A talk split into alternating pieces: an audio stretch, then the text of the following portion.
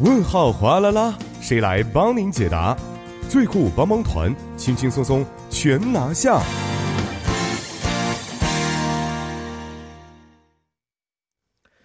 生活小贴士尽在帮您解答。那帮您解答节目呢，将会有节目作家尹月就市民朋友们在韩国生活中遇到的大小问题进行现场解答。好，马上有请出我们的节目作家尹月，你好。你好，主持人，听众朋友们，大家晚上好。你好，那今天要给我们解答的问题呀、是什么样的？好的，那先问一下主持人，知知道今天是什么日子吗？四月今二天十二号，对四月二十二号、啊啊哦，嗯星期三，对， 星期什么日三，子呢？对，今天是这个世界地球日哈。哦啊对，先解答一个这个问题，然后呢，有位听众朋友们就提到了，那既然作为世界的这个地球日哈，嗯那日常生活当中呢，我们可以通过哪些行动可以进一步的守护我们的地球？对，嗯，是。那这个世界地球日为什么要成立呢？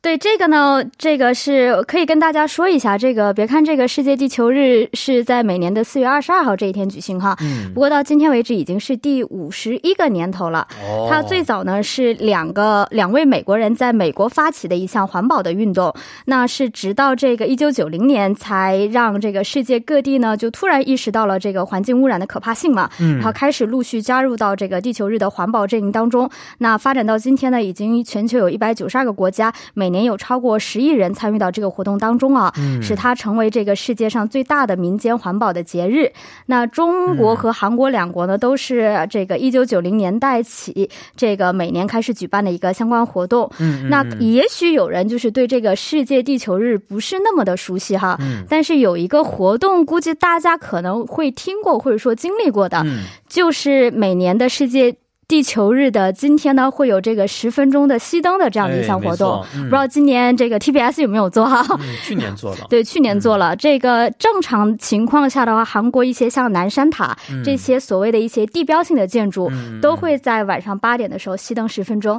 它的目的就是让我们认识到嗯这个节能、保护环环境保、低碳的这样的一个重要性。是嗯是，呃，今年呢，因为这个疫情原因呢，大家特别整个社会当中呢是减少了很多的一些生产生活活动啊，所以对嗯我，们也发现有这个地球环境转好的一个迹象啊。是，包括看了一下，说印度部分民众呢，说三十年以来第一次见到了喜马拉雅山呐、对是。所以有人觉得这个新冠病毒是不是这个上帝给我们的一个惩罚，让地球稍微的恢复一下自己的生态呢？对这个这样的说法也听说过嗯啊，因为这个关于新冠病毒的阴谋论，我们就不用再提了。嗯各个地方都有这个所谓的一个政治的目的啊。是这个我也听到很多人说，与其说是它是出自出自于人为的，不如嗯倒说是这是大自然惩罚人类的一种方式，或者说地球所谓一个自愈的方式。嗯像主持人刚刚提到了，有的地方可以看到喜马拉雅山，哎是那威尼斯水城它这个因为游客减少了嘛，嗯就底下的水也是可以清澈可见。嗯嗯然后还有一个不知道主持人有没有留意过，就是在香港的动物园，嗯因为大家逛这个动物园的人少了，嗯香港动物园的两只这个大熊猫，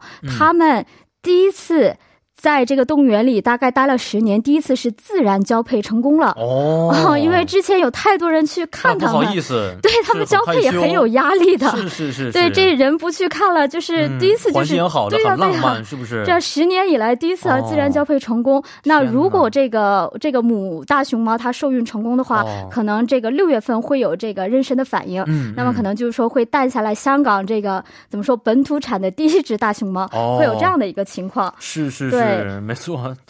嗯，听完之后，我觉得，嗯其实新冠虽然是给我们生活带来很大影响，但是还有一些好的方面存在，是吧？要往这乐观的方面去想。是，虽然说是这么说哈、嗯但是因为我们都知道，这个世界经历到的经济危机不是这么一次。嗯，我们嗯参考这个零八零九年次贷危机的话，也会发嗯现一点，虽然那一年的时候，这个全世界的碳排放量也是非常低的，可以嗯排在世界排名历史的第五位。嗯但是零八零九年，零九年过了以后，一零年的时候，哎人们又开始进行报复式的经济增长，是是，当是时又出现了大部分的这个。这个过多的这个碳排放啊，这个嗯造成这个环境破坏的这样的行为也是存在的，嗯所以还是要从这个源头或者说根本上去解决。嗯嗯嗯，嗯是，所以这个低碳的生活方式其实很重要吧？对，那嗯这一点，因为也是今天是这个环境日嘛，嗯韩国是。不仅仅是说今天是这个地球日，那么也会把从今天开始的到这周日为止，到下一周周三为止哈，嗯都叫做这个环保的这一周，就是倡导大家采用这个低碳的生活生活方式，比如说，如果你能走路的地方，嗯你就多走路，少乘坐这个，少用私家车嗯，多利用大众交交通工具。那我们能做的，比如说在家里的时候，像这嗯个家电，很多人这个不使用的时候，可能这个最终的电源并不关。哎，是，对，那这个小小的行为其实也是在这个耗费大量的电能。那嗯电能毕竟还是要靠各种各样去进行生产嘛。对，除此之外，像可回收垃圾啊、进行分类这种东西，我们大家也都这个已经是非常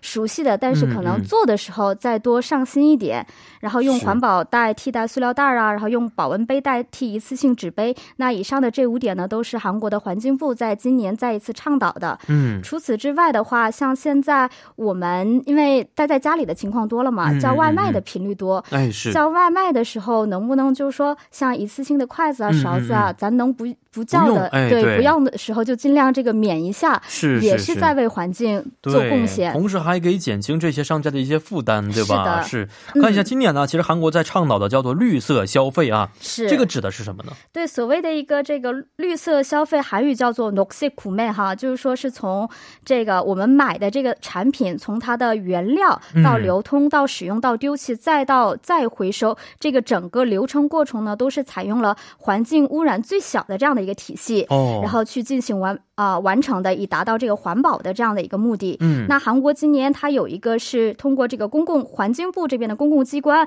它呃设置的一个这样的一个网站哈，我给大家可以这个推荐一下，嗯三 w 点 green pro- product 就嗯绿色这个产品嘛、g r e e n product 点 co 点 kr 这个网站上就有很多我们生活中的一些洗涤的用品。嗯和厨房用品，然后办公用品都是采用最绿色环保的这样的生产体系去这个生产的。嗯所以大家如果有需要的话，可以通过这个韩国环境部倡导的这种 “noxic p u n k u m e 的这样的一个行针，可以去嗯在这个上面去购买。哦以此来，在我们满足自己消费欲望的同时，也嗯能做到这个环境保护的作用。是啊，可以说是一举两得的这么一个措施了。是的嗯，好，今天非常感谢野月啊，咱们明天再见。好的，我们下期再见。嗯，再见。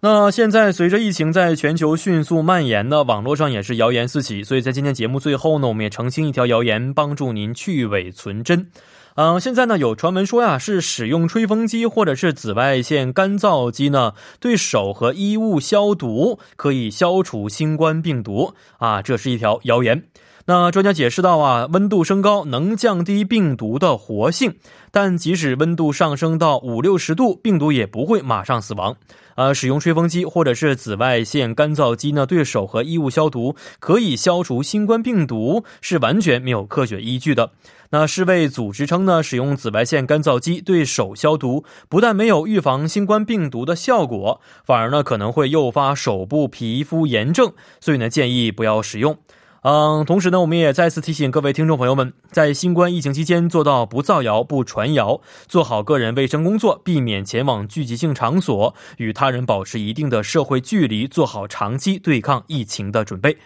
那好的，以上就是我们今天的全部内容。节目最后，代表作家尹月和董爱颖以及制作人刘在恩，感谢您的收听。最后呢，把这首是来自达比奇演唱的《나의우렌연인에게》献给大家。明晚八点幺零幺三信息港继续邀您一同起航。